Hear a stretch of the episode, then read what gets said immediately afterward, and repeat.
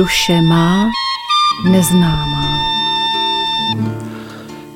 Krásný podvečerní srpnový den eh, vám přejeme z našeho rádia Bohemia. Hlásíme se vám jako vždy ve středu v tento čas v živém vysílání.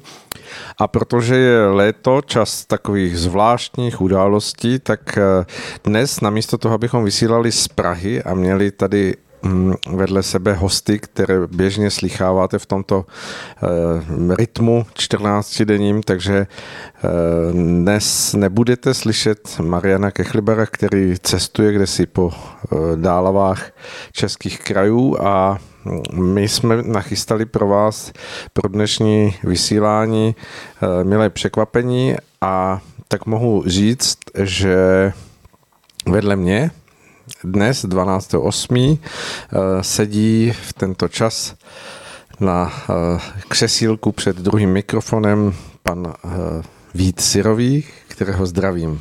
Zdravím taktéž všechny posluchače. Pěkný den také a také samozřejmě vás zdravím od mikrofonu jako moderátor a průvodce tohoto dnešního pořadu, mimořádného pořadu Duše má neznámá.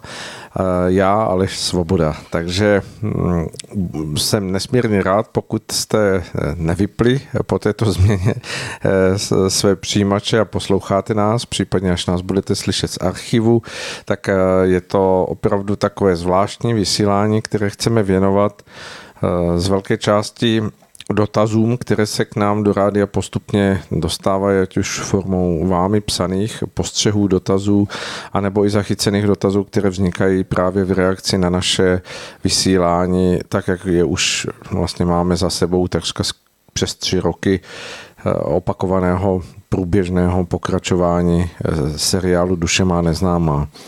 Takže dnes je eh, opravdu takový hm, mimořádný způsob vysílání a věřím, že vám to přinese mnoho zajímavého, mnoho, co vás potěší a rozradostní. Eh, my začneme tak, jak už poslední dobou začínáme v našem seriálu Duše má neznámá, to znamená Dotkneme se toho, co se děje v okolním dění, ať už je to v přírodě nebo kdekoliv, eh, tak jak to bývá v tom úvodníku našem a pak se hned pustíme do těch dotazů, které nám došly. Tak pane Sirovi, co se děje v okolí nás? Tentokrát tady nebudeme probírat žádné komety, sice jsou už nějaké nové, ale ještě nevíme, co z toho bude. Eh, možná to ani není z nového, když řeknu, že sluníčko pálí. Píše se, že už se dostalo do 25. cyklu a že vlastně nám dělají první erupce. Eh, my se ještě potom dostaneme vlastně k tomu dopadu těch skutečně žhavých paprsků, nejen kvůli teplotě. Na této zemi byly veliké rekordy, někde v Bagrádu tuším, bylo asi 52 stupňů eh, ve stínu, což si myslím je pro nás nepředstavitelná teplota. Ale eh, co ještě bych chtěl začít z hlediska toho přírodního dění, ten, kdo sleduje právě to, co se děje v přírodě, já alespoň několik měsíců se dívám pravidelně na různé zprávy nebo na videa, kde se ukazuje, co se kde odehrálo za katastrofy. Tak eh, si myslím, že každý, kdo to sleduje, si musí všimnout, jak nesmírně to nabírá na větší a větší síle. A tam je ještě potřeba si uvědomit, eh, nebo kdo to teda vidí, že skutečně my doslova viditelně je nám ukazováno, eh, že tohleto dění velikánské, které v tuto eh, dobu eh, se teďka takto vlastně projevuje, že ono eh, nám tím někdo může říct příroda, někdo může říct bytosti, nám tím dávají něco velkého najevo. Žel, mnozí lidé se říkají, když to, i když to vidí, nebo někteří to ani nechtějí vidět, že se tím se nás to tak moc netýká, protože ty země, které jsou nejvíc postižené, jsou ještě vzdálené. Ale to dění právě, které je teď, je jednoznačné, že bude mít nejen na tyhle ty země ten, už má ten dopad, ale že i globálně bude působit. Hmm, tam bych upozornil na jednu, si myslím, že to každý zaregistroval, o tom jsme už i mluvili, eh, mnohokrát, že jsou velikánské záplavy v Číně, ona celá Asie, od Jižní Koreji, Indie a ty záplavy to jsou tak hrozné, jak bych to nazval, hrozné jako dravé řeky, které berou nejen auta, ale celé domy, jsou tam se svojí půdy. A oni v té Číně už vlastně začátek se psalo někdy od června a vemte si, už máme srpen a neustále to kumuluje. A pro mnohé je to takové i třeba, je to víc materiál nebo nějaké informace k zamyšlení, protože to, z čeho teďka mají velikou obavu, myslím, že jste slyšeli o gigantické přehradě tři soutězky. Je velmi zajímavé, že stavěli, ta její stavba vlastně to byla něco takového, já to musím nazvat gigantománie. Na stránkách Cesta Grálu se píše o stavě babylonské věže, ale tohle to jsou takové malé babylonské věže, kdy lidé chtějí dokázat, co vlastně, že překonají přírodu. A v Číně tam někteří psali právě o tom, že postavení této obrovské, gigantické přehrady bylo vítězství nad přírodou. Chtěli zvítězit nad přírodou, domnívají se, že to vlastně je trvalé, ale teďka bytostní nebo příroda jednoznačně si toto nenechají líbit, protože to je ta lidská sputnost, nabuřelost je doslova už do nebe zvolající a teď právě v této době, kdy jsme připravili vysílání, tak jsme zaregistrovali už, že mají o velké, velké obavy až strach, že se jim tato gigantická přehrada protrhne. A když si člověk hlavně uvědomí, nebo se doví, že pod těmi hrázemi žije prý 300 milionů lidí. Představme si, co by to udělalo. Co se týká těch záplav, to jenom tak pro takovéto dobarvení.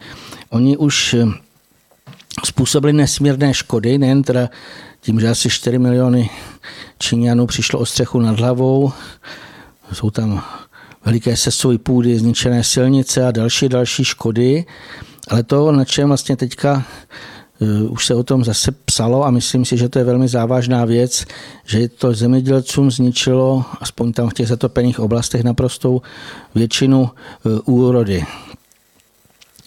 A když si vlastně tohle člověk eh, skutečně jako spojí, že v této době, kdy my teďka tady vysíláme, se podle mého názoru 300 milionů lidí obává o svůj život, o své domy, jaké energetické, to vlastně patří pro to i našeho pořadu, jaké energetické velké centrály strachu a takového napětí toho, že vlastně eh, neví, co bude dál, co to vlastně vytváří.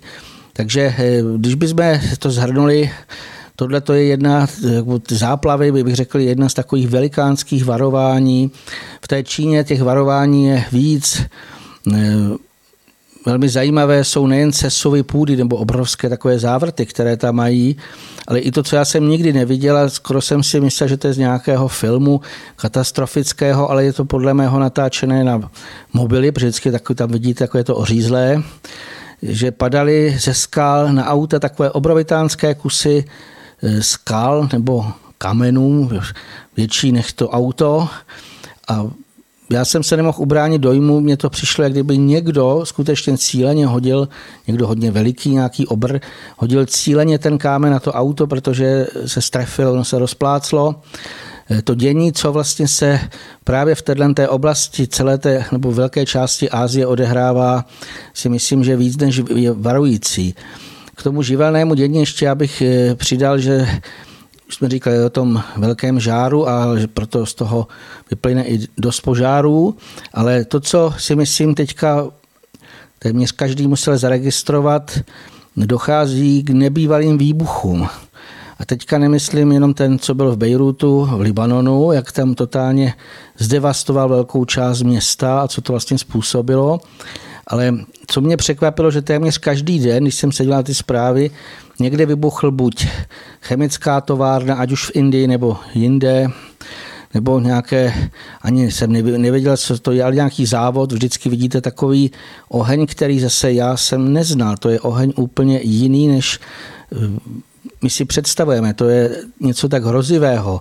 Nejen z hlediska toho, té velikosti, ale i z hlediska vlastně ten kouř, který zamoří, co vlastně to jako dělá. Ta změna, toto, co mě, k mě to, jak to mluví, je, že proto takto vybuchují nejen skladiště, továrny, může to být třeba nějaká benzínová stanice, i to jsem zahlédl. A v podstatě eh, lidé ani nechápou, proč to vybuchuje, protože samozřejmě můžeme v některých případech očekávat lidskou chybu nebo vadu materiálu, ale právě tím, že tak často teďka šly vybuchovat ty chemické továrny, já jsem přesvědčen, že tam převažující roli skutečně hraje to živelné dění, nesmírně zesílené.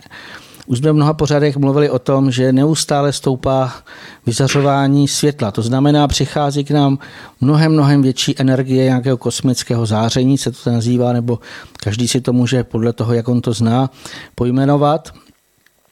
K tomu ty vysoké teploty, už tohle to jsou dva faktory, ale jako by se měnilo to záření natolik, nebo tato ta kombinace ve spolupůsobení bytostních, že začínají jinak reagovat mezi sebou nějaké chemické sloučeniny. To znamená to, co nám bylo ještě do nějakých těch předchozích měsíců dovoleno, tak eh, už nebude více. Prostě něco se tam poruší, nevím, jestli je to materiál nebo samo o sobě to zreaguje a ten dopad obrovský, to, kdo viděl videa třeba v tom Bejrutu, tak to byla atomová bomba. Víceméně ten dusičnan amoní, to je hnojivo používané v zemědělství. To znamená, mm, z toho, že to vlastně takovýmto způsobem vybuchlo, poukazuje, že se skutečně v tom živelném eh, dění něco velmi mění. A já o tom mluvím z toho důvodu, že právě dnes před tím natáčením jsem v noci měl takový velmi živý sen. Mm, viděl jsem jakoby z hora, že se vytváří na různých místech vypadají takové zhluky světlé energie, takové jako kdyby obláčky, ale velmi zářivé. Ale nebylo to podle mě lidské bylo to od. Bylo to jako kdyby dostávali bytostní živlu, nebo můžeme říct si živly, nějakou doplňkovou energii, která naprosto bude pozměňovat jejich projevy. To znamená, už to nebude eh, dlouhou dobu, to už skutečně jsou roky, nám dává příroda takové to varování, neměli byste dělat to či ono, hm, škodí to vám, škodí to přírodě, škodí to bytostným, ale teď do toho vstupuje naprosto jiný princip. My se k tomu ještě i vrátíme v jedné otázce. Takový ten ale velmi bojovný princip, ale toho boje skutečně tvrdého, kde už se nezná slitování, kde už jako kdyby vypršela ta lhuta, kdy jsme jako lidé mohli poznat, slez z toho své babylonské věže na zem a skutečně přiznat si, že jsme jen tvorové, kteří tady mají nějakou sice práci samozřejmě mohou něco dokázat, ale přesto nejsou jaksi ti, kteří si můžou dovolit všechno měnit, všechno nějakým způsobem do všeho vstupovat a takovýmto doslova škodlivým, že to lidské činění můžeme nazvat škodlivé až ničivé, takovýmto způsobem vlastně devastovat přírodu. Takže ty údery zpětné, o tom vlastně to je ten nejdůležitější bod, co bych chtěla sdělit, z mého sledování jsou teďka o tolik, o tolik intenzivnější, že už bychom doslova a do písmene měli v tento okamžik si uvědomit, musíme zastavit, musíme to totálně změnit, obrátit a musíme se snažit, někdo může říct být hodní, nebo snažit se o to sebezlepčení, o spolupráci s bytostnými, naslouchat tomu, co nám vlastně oni teď už hmotně ukazují, a skutečně doslova i děkovat za to, že třeba konkrétně ještě u nás nás kromě těch nějakých menších povodní nepostihly žádné větší katastrofy. Takže vážit si toho, že žijeme, kde žijeme a skutečně dělat všechno pro to, aby nepřišly nebo nedotkly se to velikánské hrozivé katastrofy i nás tady ve středu Evropy. Je samozřejmě, že eh, tak jak vy zmiňujete v tom svém mm, popisu těch událostí, že dochází k, jakési, k jakémusi zesílení, nebo tím dnešním způsobem popisování věcí můžeme říct jakési akceleraci, která opravdu je stále víc a víc eh, viditelná a je z toho pochopitelné pro stále větší počet lidí to, že opravdu žijeme v jakémsi období, kdy mnohé události a mnohé hm, děje v přírodě nám budou napovídat, že se děje něco, něco opravdu, hm, co se vymyká všem těm předchozím desetiletím, možná staletím. Eh, konec konců, kdo sleduje alespoň z části nějaké z meteorologických statistik, tak může zachytávat to, že opravdu jsme v čase, kdy se přepisují eh, všechny možné rekordy eh, všemi směry, ať už to jsou úhrny srážek, nebo naopak sucho, nebo eh, teploty. Všude se dostáváme k tomu, že meteorologové zmiňují, že se posouvají ty hranice toho těch vlastně nejvyšších objemů toho, kterého druhu působení, to znamená, ať už, ať už je to množství vody nebo naopak eh, dlouhodobost sucha.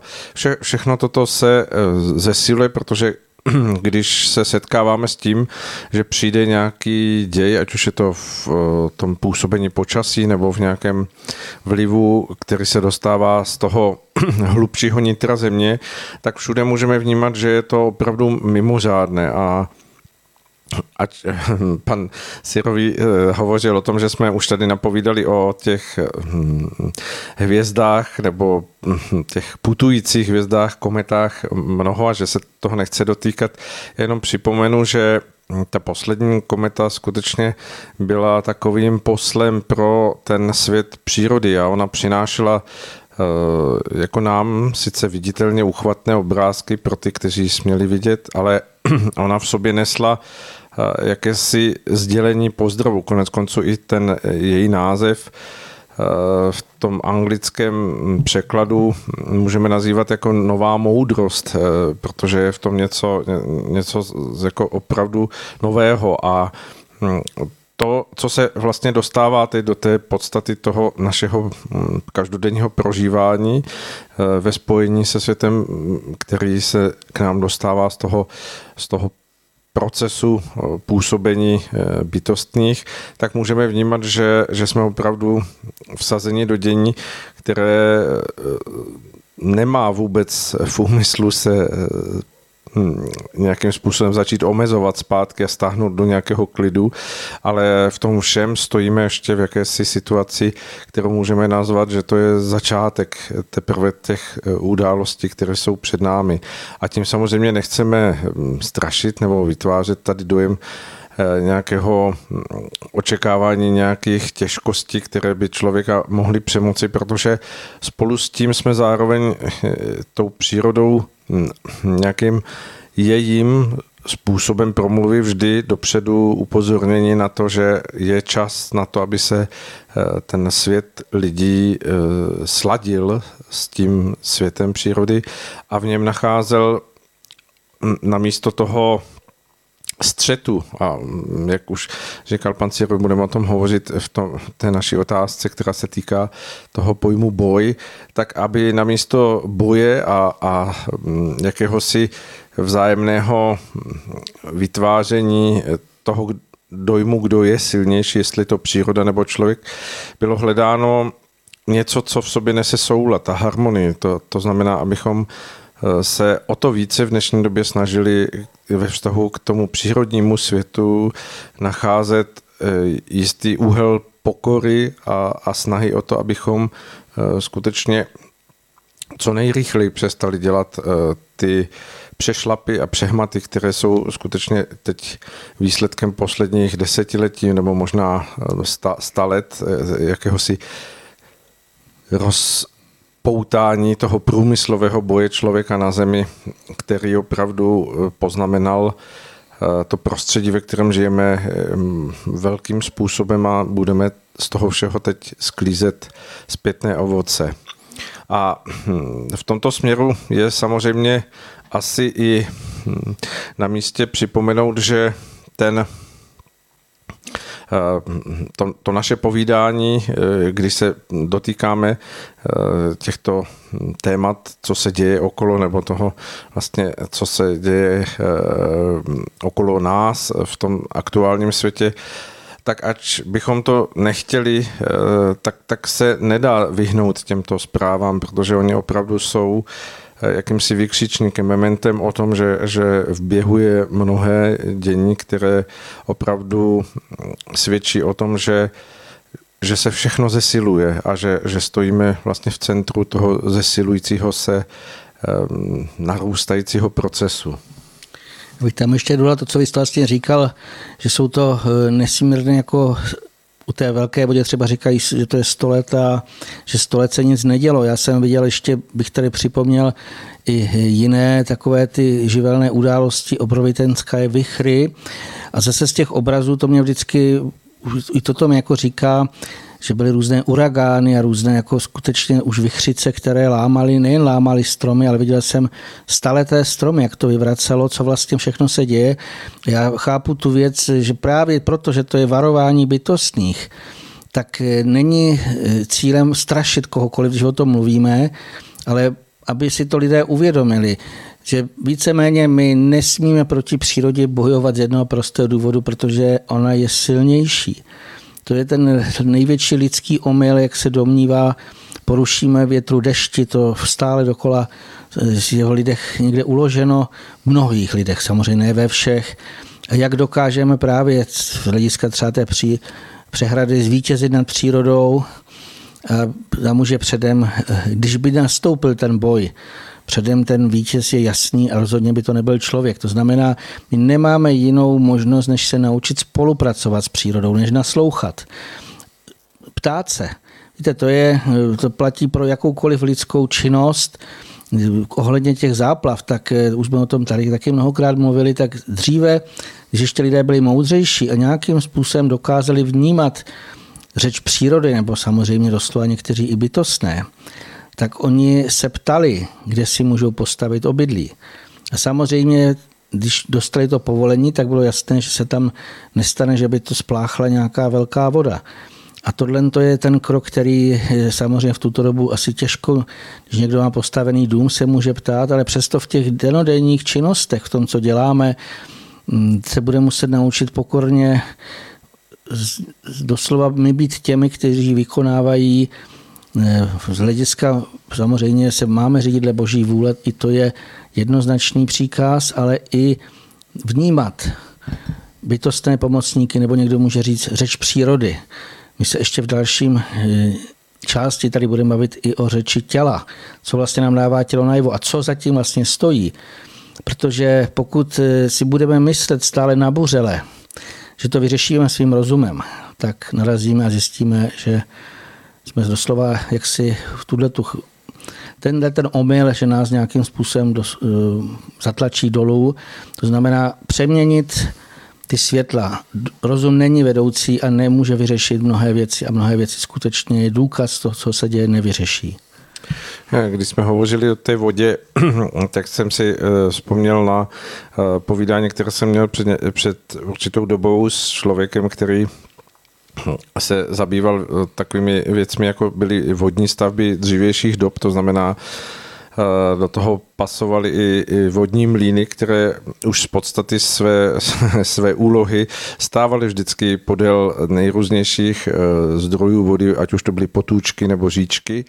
A mm, Bavili jsme se o tom v tom směru, že hm, vyšel obraz, že vlastně tito lidé se přibližovali k tomu živlu vody z podstaty toho, že ho chtěli využívat, ale to nebyl to nebyla snaha, aby oni ten tok spoutali, aby ho znesvobodili, ale aby v té moudré spolupráci ta stavba byla vždycky postavena na takovém místě, kde to vyhovovalo nebo hm, zapadalo do té harmonie i z hlediska přírody a mohlo to sloužit člověku. A Eh, kdo jste viděli staré mlíny, tak jste eh, bez pochyby asi hm, zjistili, že, že ty spodní části těchto staveb vždy byly z pevného žulového kamene až skoro do eh, toho vrchu přízemka, protože se počítalo s tím, že čas od času může přijít skutečně eh, velká voda, která se prožene tím tou stavbou. A za tím účelem hm, to bylo zařízené tak, že buď přímo ten mlinář nebo někdo okolo něho a někdo z chasy nebo z těch dělníků měl eh, jakousi schopnost vnímat tu bytost, která pracovala v tom buď rybníku, který zadržoval nebo usměrňoval vodu nad tím mlínem, a, a nebo se pohyboval někde okolo přímo toho proudu, který protekal tím, tím uh, mlínským kolem a uh, od této bytosti vody vždy mlinář nebo někdo okolo něho věděl, že, že se něco chystá a tak zpravidla měl dostatek času udělat to, co třeba vidíme teď my v přírodě, když se divíme, proč z nějakého důvodu Eh, šneci lezou hm, před velkou vodou do dvoumetrové výšky na stromy, což působí úplně zvláštně, když si toho všimnete. A tak ten hm, mlinář tím svým osazenstvem mlína měli většinou nějaký den dopředu na to, aby z ničeho nic přestali mlít, eh, vystěhovali všechno to, co bylo z těch spodních místnostech nahoru až do těch vrchních místností, odstěhovalo se tam obilí, odstěhovala se tam mouka. A když přicházel déšť a bylo vnímat, že opravdu voda se zvedne, tak se prostě otevřely všechny dveře v tom, v té spodní části. A ti lidé čekali na tu vodu. Věděli, že přijde a že, že, že prostě tak jako přijde, tak zase odejde. A tak prostě, když voda protekla celým mlínem, tak děkovali, že, že je uklizeno a e, vlastně vymetlo se to nejdůležitější, co bylo potřeba a zpátky, když vysvětlo sluníčko, tak zase mlín začal klapat. Takže v tomto je možné vnímat spolupráci, kterou jsme se my jako lidé odnaučili. E, přitom všechno ze strany těch bytostných je pro určitý způsob takovéhoto propojení nachystáno trvalé. To je krásný příklad, co jste uvedl. Mně se objevil e, nejen ladovy obrázky vodníka, ale i mnohé pohádky a v podstatě to, co je skutečně živé, to není ani tak dlouho, možná odhadem před stolety, kdy přesně ten mlinář si chodil popovídat nebo někdo s vodníkem. Byli to dobří přátelé, žádní takový, že by spolu bojovali. Oni se skutečně vzájemně uznávali, vzájemně si pomáhali a ta doba právě proto se zase dá vrátit, protože eh, ať si najdete jakékoliv místo, kde jsou ty mlýny, já si vzpomínám třeba na kampě, protože jsem byl v Praze, tak jsme tam chodili a tam bylo víc těch mlínů a tam ti lidé, kteří dokáží nějak vnímat, vidět bytostné pomocníky, tak popisali, že do dneška jsou tam skutečně, dřív se říkal Hasterman, to vlastně bylo takové úplně jako něco běžného, něco jako my si teďka povídáme mezi sebou, tak oni si povídali s vodníkem ve většině případů. Vodník je totiž na to povídání velmi dobrý, protože sice se jmenuje vodník, ale je víc k tomu živlu země. On se má starat právě o ty břehy, to znamená, eh, dá se s tím velmi dobře komunikovat a já věřím tomu, že jednou zase budeme taky se přesně ptát těchto bytostí, jaký je výhled na počasí a myslím, že to bude mnohem přesnější než předpověď počasí. To je ještě jedna taková pro mě z komických záležitostí. Teď kvůli senu jsem se snažil sledovat několik serverů s předpovědím počasí. Ale naprosto, naprosto jsem byl překvapený, to úplně mimo. Na tom serveru se ukazuje, teď tady má pršet přímo na tom místě, viděl jsem naši, kde bydlíme, to místo a nic. Potom naprosto nic, žádné předpovědi a veliká bouřka. To znamená, mm, je, je zjevné, že nám ani tato technika, ani ty moderní nějaké modely, nebo jak se to víceméně eh, zřejmě modeluje, co kde přijde, tak už i to selhává a zase to asi bude o tom, jak ten hospodář přesně se bude muset nějakým způsobem napojit na ty moudrosti těch pomocníků bytostných a vnímat, co teda přijde, aby se mohlo připravit, aby mohlo udělat odpovídající kroky a samozřejmě poté ani to, co se dneska nazývá jako katastrofy, nemusí vůbec škodit. Dobře, tak eh, abychom se vrátili k tomu našemu dnešnímu slíbenému odpovídání na otázky, tak eh, pojďme, pojďme už od toho povídání o bytostném světě, o kterém se dalo samozřejmě hovořit v mnoha, mnoha samostatných pořadech a, a čas, který máme vymezený na naše povídání, by nám stejně nestačil.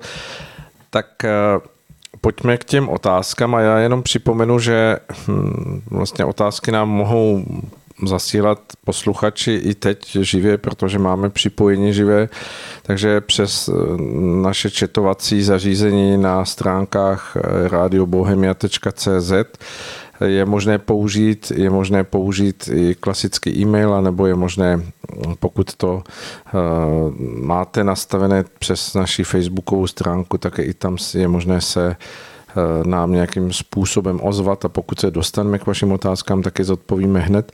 Případně se jim budeme věnovat v některém z dalších pořadů. Tak a jakou tam máme tedy otázku jako první? Jako první jsem bral otázku posluchačky z Prahy. E, tam se táže, jaký je váš názor na mnohočetné rozpady osobnosti. Ta otázka ještě byla delší, ale my se zastavíme úplně u té první věty, aby jsme těm, kdo nevědí, co tento názor znamená, aby jsme to nějakým způsobem osvětlili. Tak nejprve si uveďme, co každý si může nalézt i na internetu, jak se tyhle ty stavy popisují, že základním znakem má být přítomnost více rozdílných identit, se tam uvádí, jež se střídají v přebírání kontroly nad chováním postiženého. Ten si prožadku jiných identit není vědom a většinou přitom trpí ztrátou paměti. Přechod z jedné osobnosti do jiné bývá obvykle náhlý, přičemž každá z identit reaguje na jiný podnět. To, potud nějaký takový ten popis na internetu. A my se podíváme na to, jak je tomu e, z hlediska zaměření našeho pořadu a nejprve e, vlastně z hlediska vědění, že základním jádrem naší osobnosti je lidský duch. E, kromě toho vlastně nebo zastavme se nejprve u tohoto, protože to i souvisí s tím v tom citátu, jak se tam mluvilo o těch identitách. Já jsem přesvědčen, že právě to naše základní jádro, to, co se v nás nejen prožavuje, ale co se rozhoduje, takže i to lze označit jako základní identitu. Vlastně on, nebo ta, ta identita, ale duch prožívá, čím ten daný jedinec je, určuje, co má činit a všechny možné ty další, další věci, tak je jednoznačné, že vlastně právě když se mluví o té identitě, tak pro mě je to lidský duch. Samozřejmě můžou být různí liští duchové. Dále, dále je důležité, aby jsme mohli odpovědět na tuto otázku, si uvědomit nebo uznat a pochopit soucnost duše. Ta se uvolňuje jednak eh, v důsledku smrti fyzického těla, ale k lepšímu uvolnění může dojít i při spánku nebo taky v důsledku silného úleku, nezvládatelné hrůzy a podobně. A tohle právě může být příčinou té mnohočetné poruchy osobnosti, jak bylo v té otázce, neboť eh, dle psychiatrů se uvádí, eh, že ta je důsledkem buď silně traumatického zážitku, eh, třeba v dětství, když si to představíme, tak duše dítěte v těchto případech zřejmě nechce přijmout to hrůzný prožití a proto jakoby vystoupí z těla a to její místo zaujme cizí duch. Tyhle ty případy jsou skutečně známé, jsou o tom knížky, jsou o tom i filmy. Já jsem třeba našel dlouhé povídání o nějaké paní, jmenovala se Chris Sizomero, Sizomoreové, omlouvám se, je to těžké to jméno přečíst. A Oni se vlastně uvádí, že jí posedlo přes 20 rozdílných osobností. Byli různého věku, zdravotního stavu, měli různé záliby, dovednosti. A to, co vlastně překvapilo i psychiatria, psychologi a vlastně všichni ty kolem, tak se nesmírně měnila osobnost eh, této paní z různých schopností, protože ona něco neuměla, třeba řídit auto a najednou se změnila její osobnost a dokázala dokonale řídit auto dokázala všechny možné věci, které předtím neuměla. Tam eh, psychiatři dospěli k závěru, že má schizofrenii nějakou takovou pro ně nepochopitelnou, ale hledalo se právě, z čeho to vyplynulo. A tam ten popis byl, že ona v dětství nechtěla přijmout některé ty hrozné prožitky a úmyslně za sebe nechala očít někoho jiného, jako kdyby ta duše cizí si půjčila to její tělo a prožila si to, co ona nechtěla prožívat nějakým způsobem se tím odevřela těmhle těm vlivů a to půjčování jejího těla nejspíš asi pokračovalo i v té dospělosti. Ehm, už jsem říkal, že psychiatři s tím nevěděli rady, ale ten zlom nebo ta změna k lepšímu nastala tehdy, když ona přijala, že má být sama sebou a prožívat, co k ní přichází. Ehm, to znamená, ta odpověď, alespoň z našeho pohledu, nebo z mého pohledu, je, že ve většině případů jsou takzvané mnohočetné poruchy osobnosti, že vyplývají z rychle po sobě následujících posednutí. Ještě to můžeme popsat, že to je energetické napojení a ovládnutí mozku člověka cizím duchy. Někdo to může říct z onoho světa, to znamená, zemřel i člověk, nebo člověk zemře, duše neodejde pryč, ale nějakým způsobem je poblíž tohoto světa a potom vlastně může právě si vypůjčit nebo doslova ukradnout to cizí tělo a potlačí tu vlastní osobnost, to znamená ducha postiženého, doslova ho kdyby zatlačí stranou a ochromí. A ten vetřelec vlastně přijímá vládu nad tělem a nad těmi mozkovými funkcemi. Pokud se takto ovládne převážná část mozku, tak proto si často ten postižený vůbec nepamatuje, co dělal, říkal a tak dále. Eh, aby jsme ještě popsali vlastně, kdy k tomu může dojít i v jiných případech, takže samozřejmě ty děl ještě můžeme označit jako podlehnutí slabších jedinců cizí silnější vůli. Ale těch případů vlastně, proč je člověk posedlý, nebo těch příčin je mnohem, mnohem víc. Eh, může to eh, být taky v podstatě z hlediska předchozího nepříznivé působení okolních nějakých škodlivých myšlenek. Takže v těchto případech nejdříve postiženého já to mluvím o tom i z toho důvodu, že to byla druhá část té otázky, vlastně, co to může všechno způsobit. Takže e, nejdříve toho postiženého ovlivňují nějaké zlovolné myšlenkové nebo démonické formy. Hmm, nebo ten člověk může být doslova převhlcen všemoznými zmatenými myšlenkami a on si je doslova zmatený a nepochopí vlastně, co se kolem něj děje vůbec. A tím vlastně, jak se ten mozek přehltí a kromě toho on o tom i horečnatě přemýšlí, snaží se to nějak vyřešit. Ty mozkové závity se mu protáčí. Takže ten mozek se natolik vyčerpá, že ten cizí zlovolný duch, který se vyskytuje v okolí, může lehce potom prolomit ty narušené obrané systémy mozku, pronikne do něj a ovládne jej. No, ty další příčiny, asi o nich tady nebudeme mluvit. Měli jsme i pořad eh, číslo 9 o schizofrenii, v tom eh, jsme se právě věnovali těmto dějům, anebo eh, kdyby někdo měl zájem, tak se může ještě o posedlosti dočíst knize, jak uchraňovat čistotu duše. Ale víceméně je důležité si uvědomit, že všechny tyto děje jsou pochopitelné a není to nic, jak bych řekl, s čím se nemůžeme dělat a čemu bychom se nemohli bránit. To znamená uvědomit si, tyto děje posednutí je nějaká tam už zase můžeme použít i to slovo boj mezi dvěmi duchy, tím právoplatným majitelem a nějakým cizím vetřelcem, který si chce toto tělo půjčit. A jednoznačně v podstatě je to z hlediska toho ducha, který přistupuje, nebo duchu může být mnoho. Právě to je ten rozdíl, jestli jednoho člověka trvale obsadí jeden lidský duch, ten může být zlovolný, může tam být i třeba něco z minulého života, nějaká nenávist, kdy skutečně chce škodit. A nebo teda ten druhý, kdy ta duše ani není nějak, eh, bych řekli, nic špatného nedělá, ale pouze má uvolněné to spojení duše, tělo. A proto pokud je v tom místě více takovýchto duší na druhé straně, můžeme říct si, kteří se vyskytují v okolí, tak oni si nějakým způsobem chtějí ještě něco doprožít, takže si půjčí toto tělo. A to je ten případ té mnohočetné, mnohočetných rozpadů osobnosti.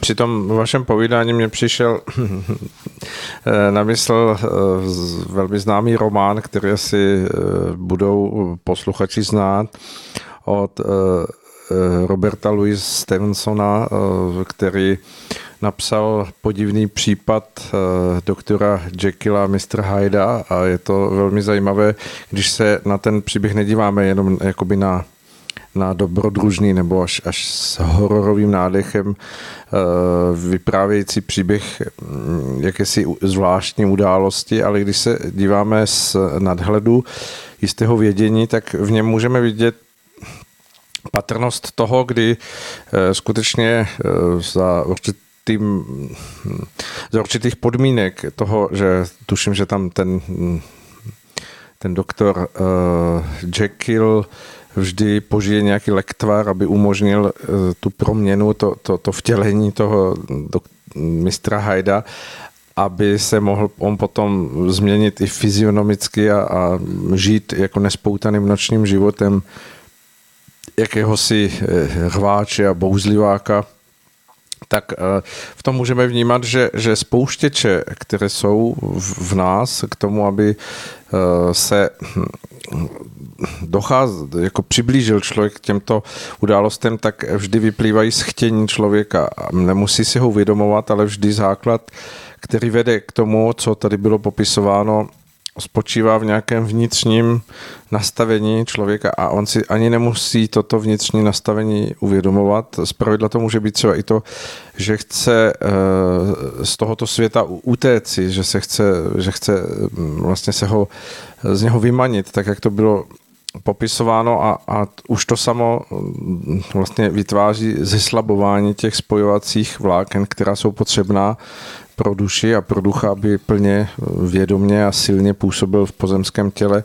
A postupně může docházet k tomu, že při jakémsi vychýlení toho krevního obrazu, který je mostem pro držení eh, duše v těle, tak, tak se může potom nasta- do, dostavit ten stav toho, že eh, buď na krátký čas nebo mm, někdy jakoby na delší dobu, na dlouhou dobu Eh, může vstoupit do toho pozemského těla jiná entita, jiná osobnost a, a působí potom eh, k překvapení mnohých úplně jako někdo jiný, byť, byť v Něžkově ten dotyčný je pořád eh, jako týž svoji fyziognomii, svojí podobou.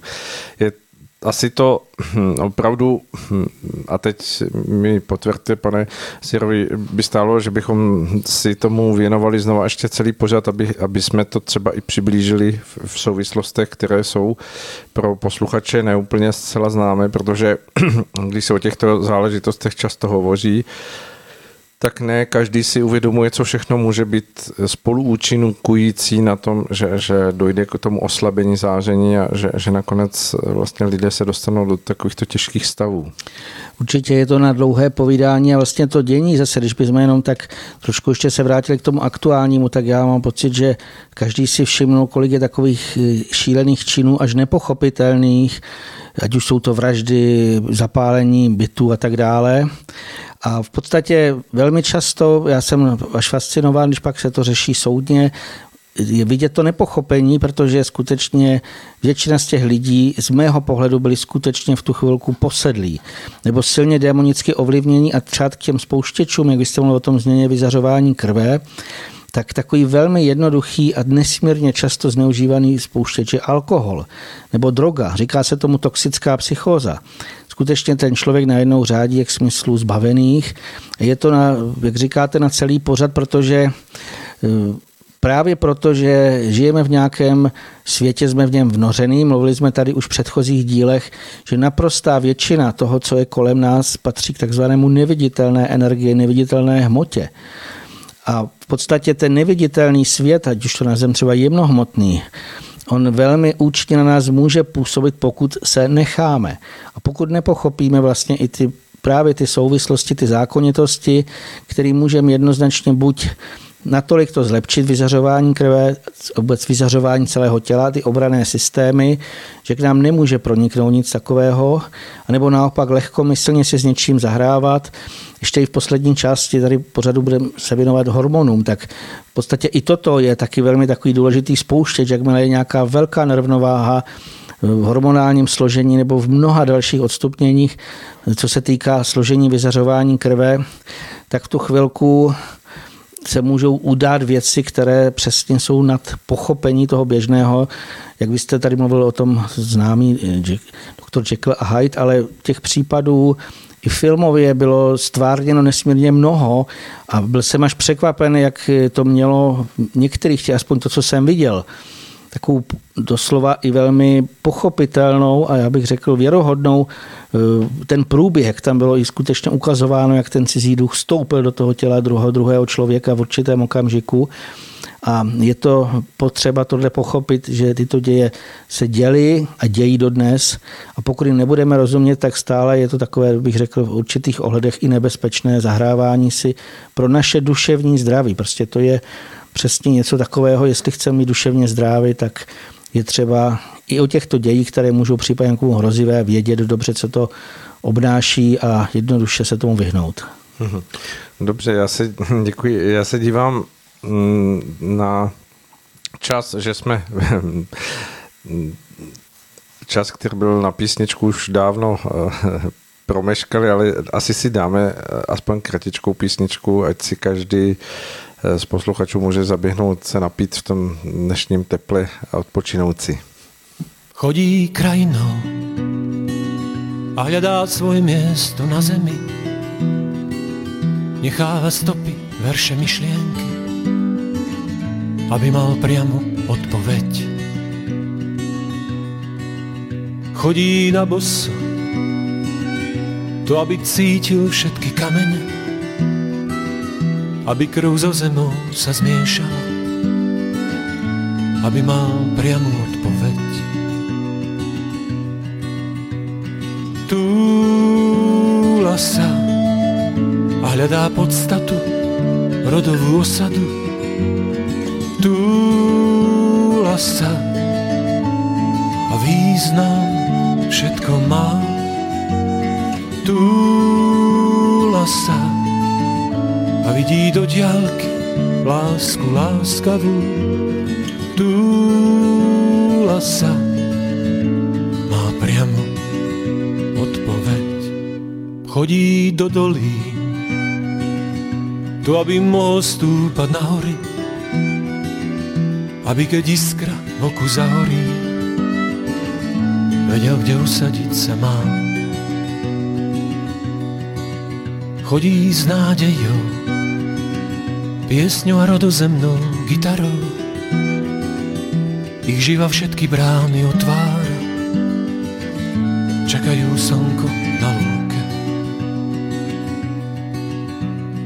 Túla sa a hľadá podstatu, rodovú osadu. Túla sa a význam všetko má. Túla sa a vidí do diálky lásku láskavú. Túla sa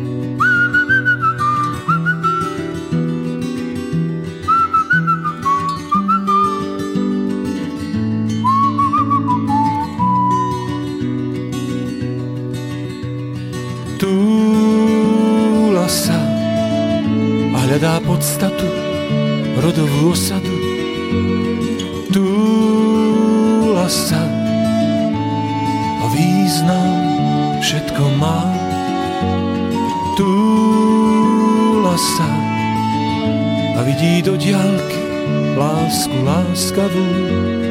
Túla sa má priamu odpoveď.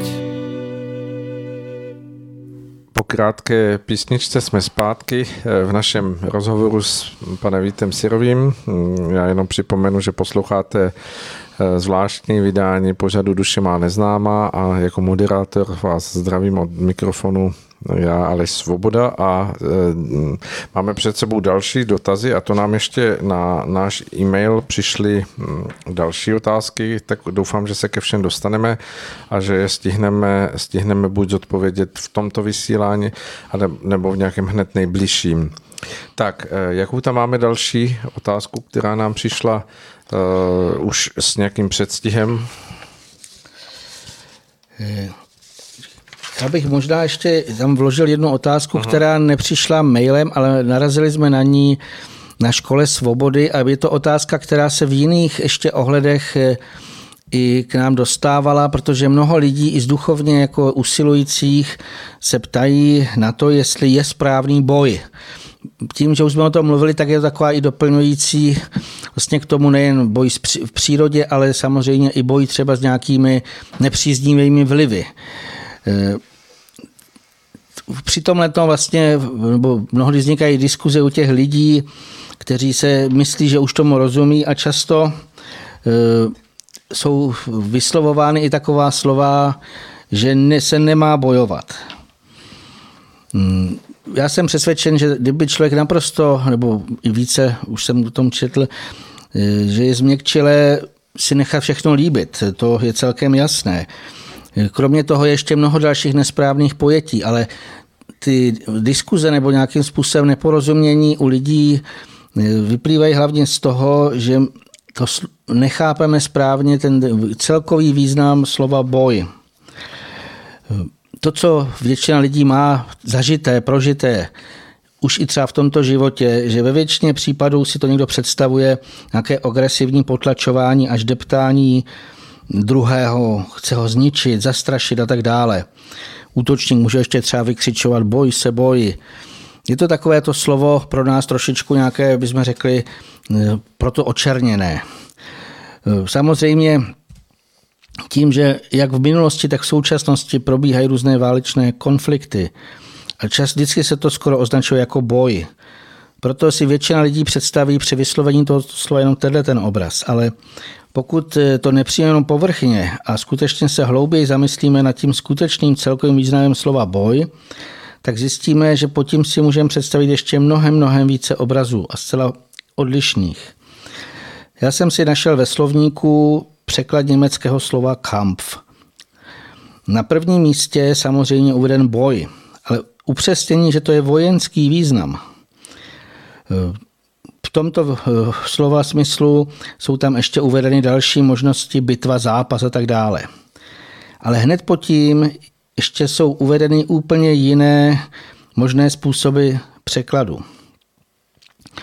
Úplně odlišné. Kampf je tam uveden, že to je snaha, úsilí. To už je něco úplně jiného. Když bychom si vzali německé slovo kämpfen, což je bojovat zase, tak to je ten vojenský význam. Bojovat, zápasit, být se. Ale o kousíček níže je úplně jako zase jiná možnost, že tohle slovo se může přeložit jako namáhat se, snažit se, bránit se. Já myslím, že každý cítí, že pokud vezmeme v potaz tyhle ty možná vyjádření, tak je zjevně oprávněné navádat vyvíjející se lidské duchy, jak tím vlastně všichni patříme, aby se namáhali a snažili se sebe zlepšovat, stoupat vzůru a podobně. Tam je potřebné si uvědomit, že v tomto světě je možné, že nás někdo se bude snažit od tohoto správného usilování odchýlit či zastavit. A je přece jasné, že si máme dokázat to své přesvědčení ubránit. Co se týká toho, i toho slova boj z hlediska, že se skutečně někdo bojuje, tak tam je ten zásadní problém, že v té dnešní době eh, ty způsoby provádění, které má, jak už jsem říkal, většinou ten cíl zničení protivníka a tak dále, že to je špatně. Pokud, myslím si, že to asi většina posluchačů chápe, ale v budoucnosti by měl každý plně pochopit zákon akce a reakce. Takže z toho je jasné, že když někomu ve zlém úmyslu cíleně a chtěně ublížíme, tak se nám to musí zpětně vrátit zase v nějaké bolesti. Ale on může být úplně jiný způsob, nebo řekněme příčina, nebo ten důvod, proč mezi sebou můžou lidé jakoby bojovat. Může to být snaha a pomoc druhému. Někdo třeba něco dělá špatně, vy vidíte, že skutečně jako si ubližuje a snažíte se mu pomoci tím, že vhodnou formou mu naznačujete, že to je nebezpečné, co dělá. Mluvili jsme tady třeba o tom posednutí, někdo, když se jde opít, tak eh, samozřejmě vy víte, že potom je agresivní nebo že se děje to či ono, tak je správné v té snaze pomoci. I tam musí člověk trošku zatlačit, musí nějakým způsobem do toho vložit i tu chtění, jakou mu pomoci a prosazovat to samozřejmě ve smyslu usilovat, bych to spíš tak bral, snaha, úsilí mu pomoci. Je třeba si prostě představit, že ten správný boj by to měl být úplně význam, nebo ten, to projev úplně jiné formě, jak se nyní projevuje. Vlastně ten bojovný put, který my máme v těle, je to takový součást jako bytostného tělíčka, by měl být správně ušlechtilejší, měl by být pro duchy, by měl vlivem lidské vůle usilující vzhůru. To znamená, pokud v nás duch dokáže toto pozemské tělo natolik prožavit a pochopí ten smysl, kam má putovat, tak v tu chvilku i ten boj je přijatelný, protože to bude pouhá nějaké úsilí, snaha o to, aby se něco tady zlepšilo, aby jsme někomu pomohli, nebo aby nějakým způsobem se potl, když bychom vzali konkrétně, ještě jsme se tady před písničkou bavili třeba o působení nějakých zlovolných forem, tak i tam je třeba velmi zásadně toto od sebe odtlačit, neumožnit zlovolným duchům, aby zde působili, aby dělali něco špatného. Takže i v tomto případě je potřeba si uvědomit, že prozatím je tady potřebný boj, ale v té ušlechtilejší a řekněme správnější formě. Jak, jak to přibližujete, tak mi vyvstává, i vy jste použil německý jazyk, že eh, právě i v angličtině ten překlad toho slova boj má několik odstupnění, můžeme tam najít struggle, eh, combat, eh, ale nacházíme tam v angličtině i slůvko action, jako akce, to, a to je, myslím, to, co asi nejlépe má vystihnout tu jakousi ušlechtilost, protože tam nacházíme právě tu vnitřní vůli k přemáhání překážek. A to už samo o sobě vlastně je do určité míry eh, v tom záchvěvu boje, ale nemá to ten destruktivní výsledek, tak jak vy jste hezky říkal na začátku, že si to my, my lidé s tím spojujeme, ale ten, ta námaha, to úsilí před uh, překonáváním překážek, to je Eh, vlastně úplně jiný druh boje, který ve výsledku přináší občerstvení. Je to, je to zápas, který eh, může třeba u člověka v jeho vlastní vnitřní osobnosti přinést eh, osvobození se od nějakých slabostí, chyb, od něčeho, co ho vlastně drželo dole a on když ten svůj boj vybojoval sám nad sebou, nad svými slabostmi, tak, tak se vlastně zrodí do, do té záživější, jasnější vědomosti sebe sama a v tom tom ten pojem boj už hraje úplně jinou roli. Je to, je to vlastně mm, popis toho, té nutnosti našeho pohybu stále ku předu, k vývoji. A v tom můžeme nacházet právě, že, že to slůvko action, akce, pohyb, e, směřování ku předu je jakýmsi zušlechtěnějším následníkem toho, toho prvotního boje, který opravdu v sobě nese střed, zápas, zničení, mm, zlo. A to všechno to všechno je samozřejmě jen na té slupce na povrchu, ale když se podíváme pod, pod, tu, pod tuto vrstevnici, tak nacházíme úplně jiný obsah, který byl dán ze světla člověku jako duchovní bytosti na jeho cestu, aby, aby se zžil s tímto zápasem, aby, aby si uvědomil, že tady v této hutnosti hmoty je potřeba se pohybovat a překonávat překážky, že, že to je do určité míry jak vy jste hezky říkal, z přírody darovaný put, který nás eh, žene ku předu. No tam je potřeba si ještě uvědomit, jak to lidskému duchu pomáhá, protože ten aktivní projev toho, když něco chceme měnit k lepšímu, i to, co tady nabádáme, tak ono to chce od nás nějakou tu akci, protože ať už si vyberete jakoukoliv věc, kterou chcete zlepšit, tak pokud budete jenom sedět a čekat, až se to zlepší samo, tak je jasné, že ono to ve většině případů k tomu nedojde, ale pokud teda se zvedneme a učiníme to či ono, nebo přesně jak už jste říkal, jako své vlastní chyby, víme o něčem, že máme změnit, tak zase to chce naší aktivitu. My nemůžeme čekat, že sama od sebe ta chyba odplyne.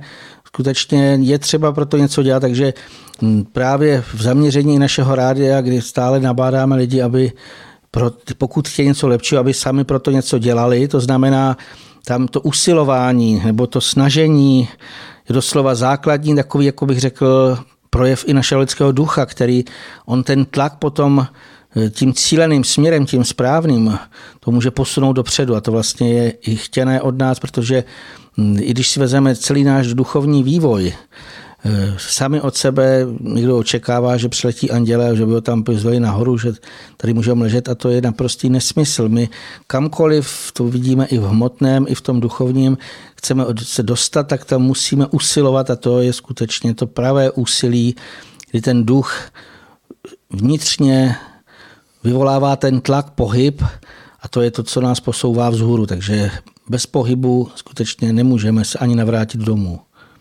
Je to, je to tak, jak eh, říkáte a věřím, že také bude v našem dalším povídání v některým, některých z dalších dílů příležitost ještě se k tomu vrátit, abychom to úplně objasnili, že, že to je skutečně pojem, boj, který má mnoho stupnic a velkou škálu těch různých odstupnění a že na vrcholku toho všeho, co se okolo tohoto pojmu naschromáždilo, je právě ten, ten čestný boj, ten zušlechtěný lidským duchem prozářený boj, který eh, se skutečně může potom stávat požehnáním, že to je něco, co je přetavením vnitřního pohybu člověka do, té, do toho přeformování eh, světa okolo něho a to samozřejmě nikdy nejde bez námahy, bez pohybu.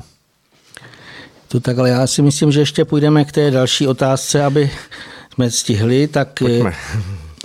Posluchačka ze Slovenska se ptala, jaký vliv má denní režim, spánkový cyklus, noční práce a tak dále na organismus a duši člověka. Tak eh, myslím si, že každému moudřejšímu člověku je jasné, že by se měli respektovat ty přirozené cykly. A k těm patří i střídání se světla a tmy během dne a noci. Tam eh, na mnoha a mnoha úrovních, jak z hlediska tělesného zdraví, tak psychického zdraví, pokud to někdo nerespektuje, já si myslím, že buď, eh, že to, že to i vidí každý, jak to působí zhoubně. Hmm. Nedávno jsem měl jednu klientku, která celý život říkala, že jezdila vlakem a že se třeba za týden nespala ani 10 hodin, když jeli i přes noc, že se nevyspala přes den. Každý, kdo dělal nějakou noční, řekněme, směny a dělal to delší dobu, ať byl mladší nebo starší, tak viděl na sobě, co to s ním dělá, prožil na sobě. Někdy lidé vůbec ani neví, jestli je den nebo noc, jestli mají spát nebo nemají spát. Na té fyzické eh, v rovině se objevuje mnoho problémů, už z té celkově nezdravé životosprávy. Oni velmi často si to ty lidé vyrovnávají tím, že sice nespí, ale potom eh, aby si jako dali odměnu za to, že teda něco takového, jak se se obětují, tak eh, se různými i návykovými nebo nějakými nezdravými věcmi ničí to své fyzické zdraví. To, co já bych ještě tady zdůraznil, co jednoznačně to má vliv na fyzické i psychické zdraví, takové to rozkolísání ve většině případů to naruší tu řádnou produkci hormonů. Když bychom si vzali v tom správném, takže je třeba známe, že sluneční světlo stimuluje produkci serotoninu. To je takový nesmírně důležitý hormon, takže máme-li dostatek toho přiloženého světla, tak by se nám mělo tvořit dost toho serotoninu a tím vlastně si podpoříme dobrou náladu, potřebné přijímání životní energie, budeme se cítit lépe. Když se venku setmí, to je i v různé, v různé jako roční dobu jiné, tak eh, samozřejmě je jasné, že asi většina lidí to neudělá, ale skutečně, když to vidíte i třeba na ptácích a na jiných zvířatech, tak ve většině, pokud to nejsou samozřejmě kočky, to je něco jiného, nebo sovy, ale že se začnou sklidňovat a v podstatě e, se začnou připravovat ke spánku. Z hlediska těch hormonů, takže pokud toto budeme dělat, takže tím vlastně podpoříme zase produkci takzvaného sklidňujícího melatoninu a v podstatě ten pomůže, aby člověk usnul, aby spal jak tím správným tvrdým spánkem. A když si to vezmeme nejen pro to fyzické tělo, pro náš mozek, který si skutečně potřebuje odpočnout, on je předimenzovaný a proto potřebuje je to i různé, někdo více, někdo méně, ale skutečně určitou dobu toho, kdy se alespoň z větší části vypne a mm, má možnost se regenerovat fyzické tělo, ale i samozřejmě duše, duch. Protože pokud je člověk opravdu v tom správném spánku a dokáže se, ta duše se může částečně uvolnit od toho těla, jako kdyby vyletí do nějakých třeba světlejších úrovní a tam může čerpat ponaučení, inspirace, někdy uklidnění. Teď, jak se říkalo i v pohádkách některý, že nejsladší, to bylo, myslím, že teď jsem zapomněl, jak se jmenovala ta pohádka, dostala takovou otázku, teď jsem zapomněl, myslím, že ta pohádka má princezna Koloběžka, protože ona měla odpovědět králi tři otázky a jedna z těch otázek byla, co je nejsladší. A ona řekla, že to je spánek. Já si myslím, že i tohle to každý prožil, když má i těžké prožívání a skutečně upadne do toho občerstvujícího spánku, jako když ho do vody hodí. Nic tady z toho světa už ho netíží, jako kdyby odloží to své těžké tělo, jak je potřebný i pro duši a pro ducha ten pravý spánek, který je potřebný v noci. Ještě ten důvod je i trošku, bych řekl, z hlediska zaměřeného pořadu si to popíšeme, tak je veliký rozdíl mezi tím, jestli je světlo, anebo jestli je noc. A to zejména třeba v působení nějakých těch temných forem, ať už nějakých duší temných nebo démonických forem. A tohle já jsem i prožil, když jsem někdy ve městech třeba byl skutečně až po půlnoci, jak se říkalo, hodina duchů.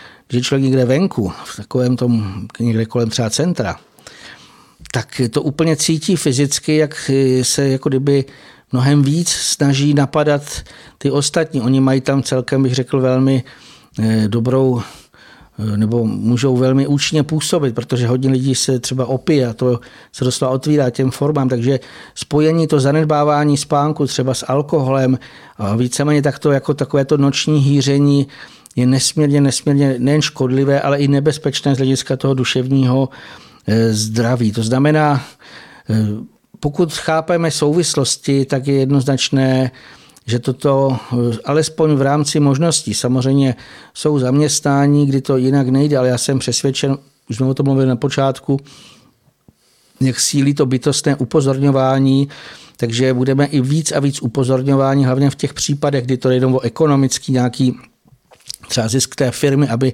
ta linka běžela ve dne v noci, potom najednou zase nemají odbyt, tak neví, co s tím a je to vlastně všechno rozházené, ale že bychom měli směřovat k tomu, aby když máme je světlo, nebo řekněme aspoň přes ten den se má pracovat, ale v noci pokud možno se má spát. Samozřejmě každý dle svého i založení. A v podstatě to nám pomůže jak na té tělesné, na duševní hladině.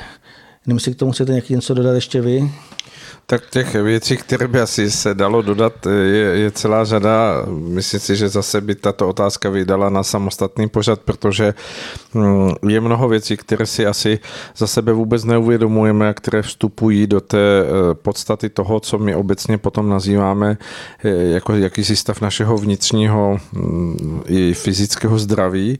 A všechno toto bývá provázeno tím, nakolik se dopouštíme eh, těch určitých přešlapů v tom, abychom vycházeli vstříc eh, požadavkům našeho těla. A to naše tělo každého eh, jednotlivě osobitě je, je nějakým způsobem přednastaveno. A my samozřejmě tu, tu naši přednastavenost, jakousi výbavu, kterou jsme dostali, ať už geneticky, nebo jakousi eh, energii, kterou čerpáme. Hovoří se také o čchy energii, která proudí člověkem ze které on od svého dětství až do, do konce svých dní odebírá a podle toho, jak s touto energií hospodaří, tak samozřejmě se mu může dařit dožít vysokého věku.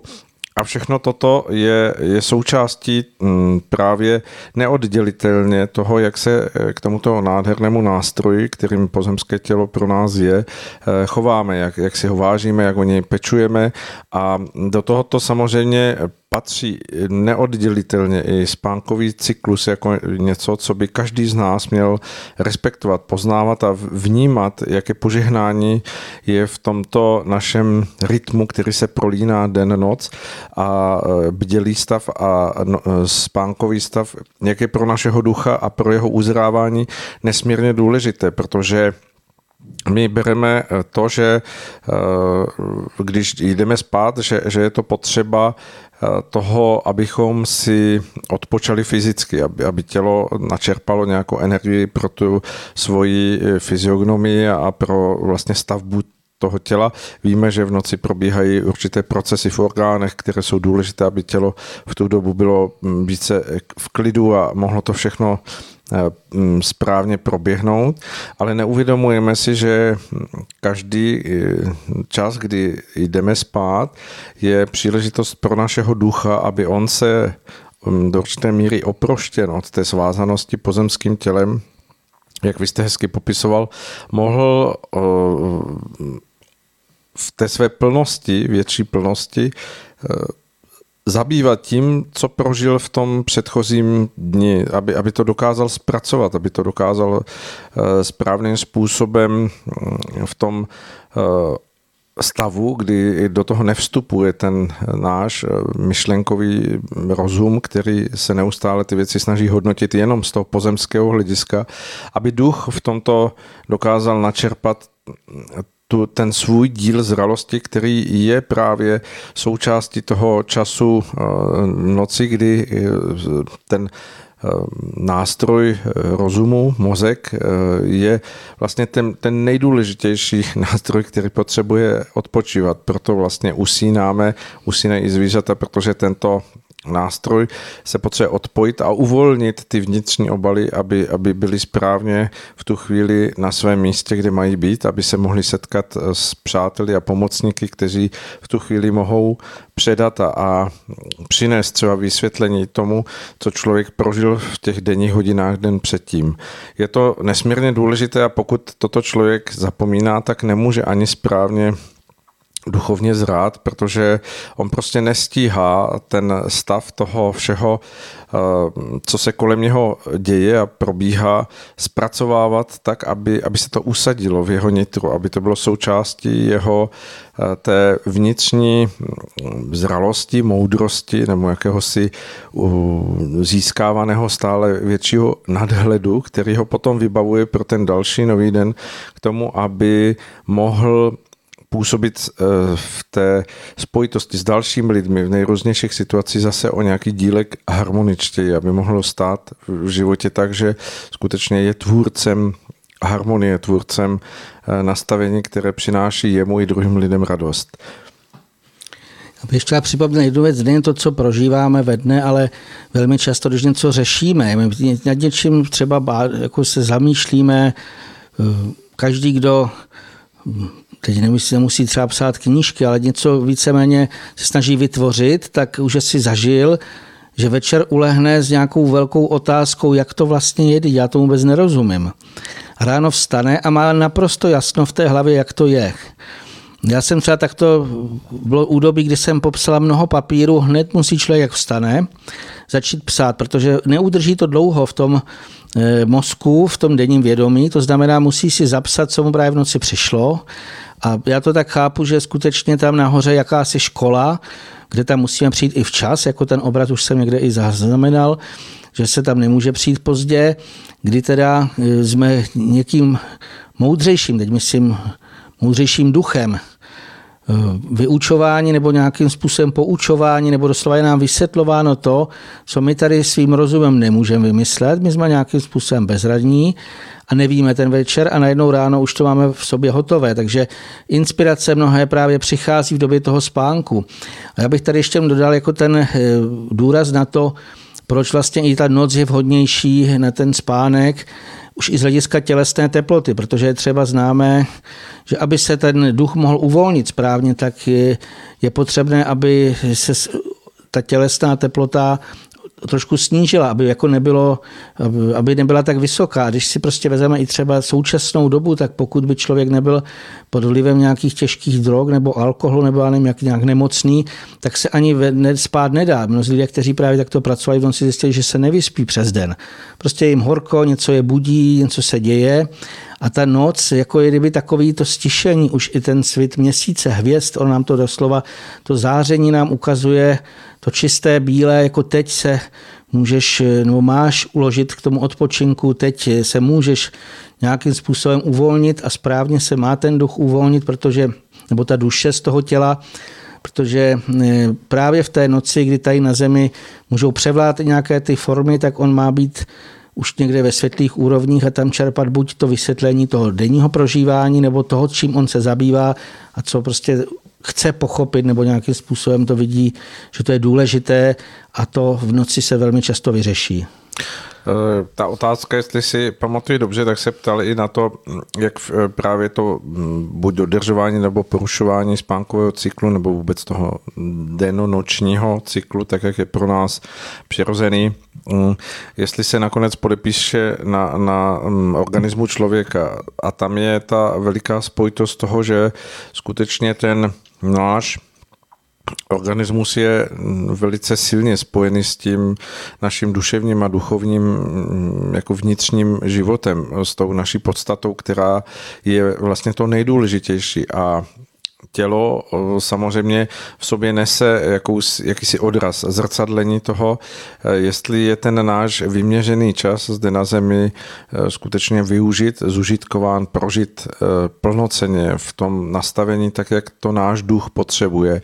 A je samozřejmě, že ve chvíli, kdy dochází k tomu, jak jsem na začátku toho mého vstupu říkal o těch přešlapech, to znamená, že, že hm, lidé chodí spát nepřipraveni, že nejsou vnitřně nastaveni na, na to, aby spali. Častokrát eh, se buď před spaním najedí, nebo, nebo mají příliš mnoho silných prožitků, které jsou těsně před tím spánkovým časem. A taky samozřejmě, že, že i ten čas, kdy by tělo mělo odpočívat a organismus hm, vlastně pracovat v takovém tom tichém eh, šumícím nastavení, tak, tak se eh, děje i v tom, v tom fyzickém těle mnoho procesů, které ještě dobíhají. A je samozřejmě, že toto jsou věci, které se postupně nastřádávají a, a vytváří se z nich ve výsledku hm, hromadění nějakého hm, přílišného množství energie někde v těle, anebo naopak mm, přestává chybět energie v nějakých orgánech nebo v nějakém okruhu tělesného mm, fungování. A to se dříve či později projeví jako nemoc, jako něco, co se prostě mm, dostane na povrch do toho našeho vědomí jako signál toho, že opravdu těch přešlapů, které jsme udělali, už je, už je vícero a volá to k nám potom, abychom nějakým způsobem přehodnotili náš přístup k životu. A také víme, že častokrát právě ta nemoc člověka doslova položí do té postele a on opravdu když už nezbývá nic jiného, tak, tak vlastně v tom čase té, té, té nemoci se dostává do, do toho klidovějšího stavu, který může být tím, co, co, co mu umožňuje jak duchovně, tak i fyzicky eh, se hm, srovnat, do, dostat si zase zpátky ty určité hladiny, které potřebují být vyrovnané tam, kde, tam, kde mají a mohou být. Ještě bych tomu dodal, už jsme tady uváděli, že nesmírně potřebuje náš mozek ten odpočinek a vlastně i takový ten, eh, jak stále většina lidí je v tom rozumu a on se vlastně otáčí ty kolečka a téměř se nemůžou zastavit, tak eh, důsledek můžou být velmi těžké psychické porochy, dokonce i to, co se popisuje jako lékařsky eh, v mnoha ohledech vlastně najednou ten mozek nefunguje, jak má třeba u starších lidí, ale je to vlastně to neustále přetěžování toho mozku, kdy on nemá ten potřebný odpočinek. A možná bych tady ještě dodal jednu věc, protože mnozí lidé můžou říct že si lehnou, ale že stejně neusnou, tak obecně se uvádí, mám to i třeba popisováno podrobně v knize, jak ochrana čistotu duše, co by člověk měl dělat předtím, než má jít spát. Sklidnit se. Může si dát nějaké, když mu chybí hořčík, potřebuje dodat hořčík. Mně třeba se osvědčil mléko teplé s medem a s kozlíkem lékařský. Kozlík lékařský je nádherná sklidňující bylinka. Je mnoho spaní, eh, čajů na spaní, některé se třeba jmenou dobrou noc, jako takže uvařit si ten sklidňující čaj, zastavit ty roztočené kolečka, skutečně pomodlit se, poděkovat vzhůru a snažit se vědomně, vědomně posilovat to, aby ten mozek se sklidnil, aby on mohl si odpočinout a duch, aby mohl něco načerpat. Takže těch eh, chorob, které se můžou z toho vlastně jako důsledek té špatné, hm, tohoto vlastně důležitého bych řekl, konání, jako je spánek. Někdo může říct, spánek je k ničemu. Není. On pro nás tady na této zemi je důležitý. Samozřejmě nemůže, nemělo být moc, ale ani málo. A každý vlastně by i měl cítit, jak on to potřebuje, pokud může si to nějak alespoň v tom svém životě uspořádat, tak tomu tělíčku a i teda našemu duchu věnovat, můžeme říct si tento dárek, aby eh, si mohl tělo, mozek zejména odpočinout a duch, aby mohl čerpat tam nahoře nějaké ty posilující i energie, i impulzy, v podstatě vysvětlení velmi často. On potřebuje skutečně pozbuzení a to tam nahoře jednoznačně může dostat. Vy jste to řekl velmi hezky v tom nastavení nebo naladění toho, toho mm, eh, našeho vnitřního i vnějšího rozpoložení na ten spánek. To je velké umění a my to nezvládáme. A tak eh, je to právě tak, že, že lidé sice si vezmou na sebe pyžamo, eh, skočí pod peřinu a snaží se spát, a, ale buď spánek nepřichází, budí se nebo, nebo se vrací zase zpátky do takového toho předspánkového stavu a nebo prožívají spánek jako jako výsledek, že, že se probudí více vyčerpaní než, než eh, občerstvení. No ale co často lidé dělají před tím, než jdou spát? Já jsem tady hovořil o tom, jako mm, když člověk jde spát s plným žaludkem, nebo si dá nějaké kořeněné jídlo, nebo mm, prostě eh, nedopřeje tomu tělu se připravit na ty procesy, které mají probíhat v tom spánkovém cyklu, tak stejně tak je to v tom myšlenkovém nastavení. Mnoho lidí eh, vlastně prožívá večerní stav jako neoddělitelnou součást, že se dívají na televizi, že se dívají na nejrůznější filmy, že se dívají na nejrůznější eh, které jim přináší mm, vlastně zhrnutí toho, co se stalo v tom, v tom dni. A tak eh, mnoho lidí eh, prožívá to, že, že vlastně namísto toho, aby se připravili na ten, na ten spánek jako Eh, jako na, na poklad, kde mohou opravdu načerpat eh, síly, tak, tak se vlastně rozrušuje, rozdrásávají si ten myšlenkový svět tím, že se rozčilují nad zprávami o politice, o společenském dění, jsou rozčileni nad tím, co se co se děje eh, v tom nějakém sdílení zpráv z druhého konce světa, které v tu chvíli stejně oni neovlivní, ale pouze se jim vtisknou ty obrázky eh, věcí, které se eh, vlastně dostanou na tu, na tu mm, obrazovku a když už to není takto, tak se dívají lidé na filmy, které přináší nejrůznější dramata, divoké věci a e, ve výsledku vlastně všechno toto jsou poslední zápisy, které ten mozek e, nese v sobě a on si ty otisky těchto obrázků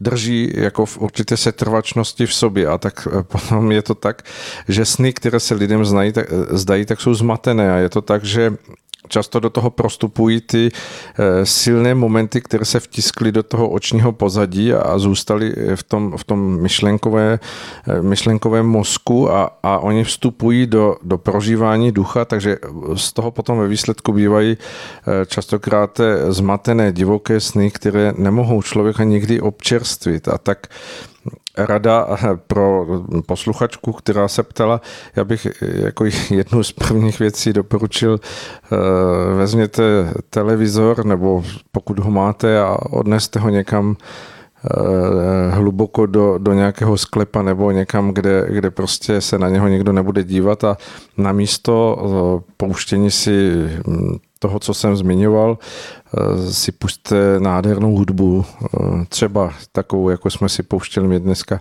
v našem čase eh, té, té písničky, anebo mnohých jiných nádherných skladeb nebo hudebních děl, která jsou k dispozici a která právě v té harmonické formě ku příkladu bývá doporučováno Mozartovo dílo eh, před spaním, protože ono v sobě nese záchvěvy, které lidskému duchu v tom nalaďování pomáhají a pomáhají i ke sklidnění eh, toho myšlenkového světa, aniž bychom o tom museli přemýšlet.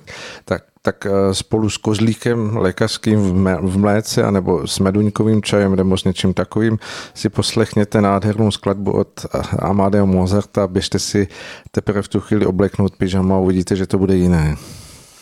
Já s tím plně souhlasím, dokonce ještě bych dodal, že teď nemyslím jako přesycení, ale když někdo má naplněný žaludek, že se lépe usne, než když má přeplněnou nebo naplněnou hlavu všemi možnými takovými to nesmysly.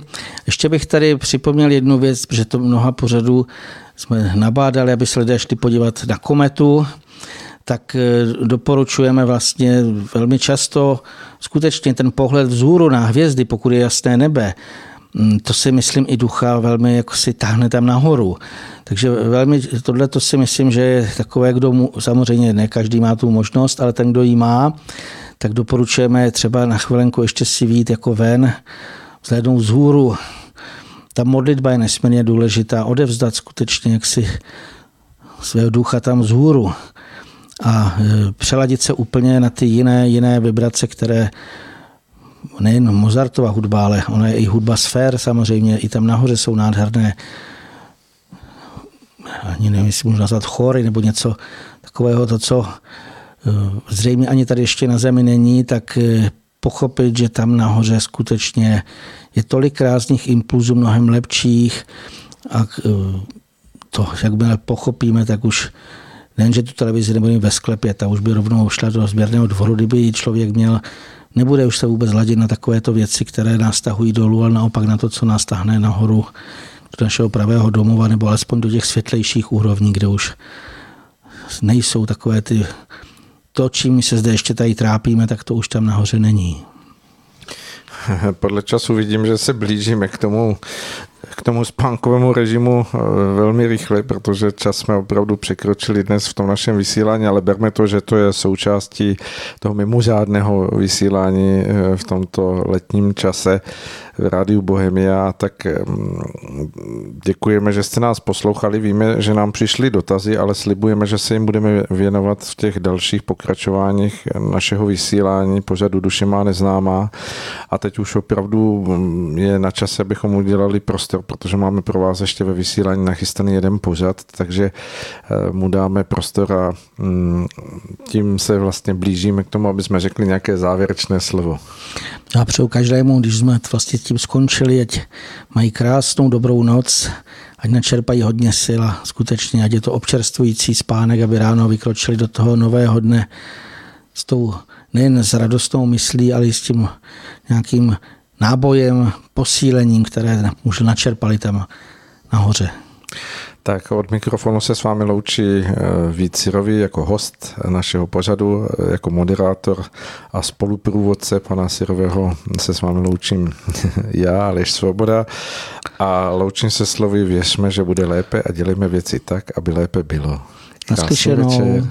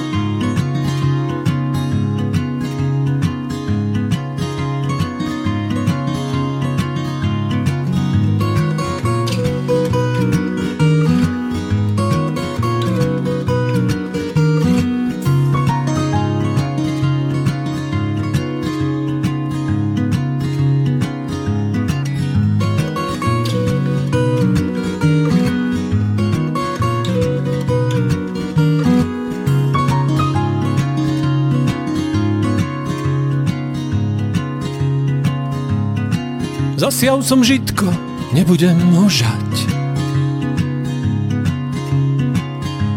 Zamiloval. Som si dievča, zamiloval. Som si dievča, nebudem ho mať.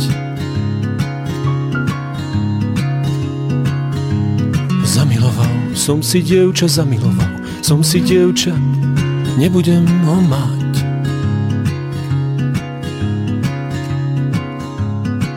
Pretože láska vlastniť nedá sa. Iba duši vrúcne dary, iba duši vrúcne dary, srdca prináša. Iba duši vrúcne dary, iba duši vrúcne dary, srdca prináša. Láska je láskou, keď je slobodná, na, na, na, na. Nespútaná voľne lieta, voľne lieta, ako vtáčatá.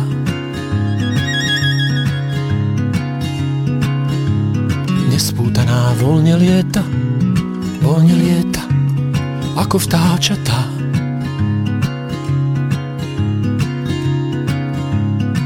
Ale ak to dievča ozaj miluješ, je, je, je, je. Čistá láska povedie ťa, povedie ťa, všetko dostaneš. Čistá láska povedie ťa, povedie ťa, všetko dostaneš.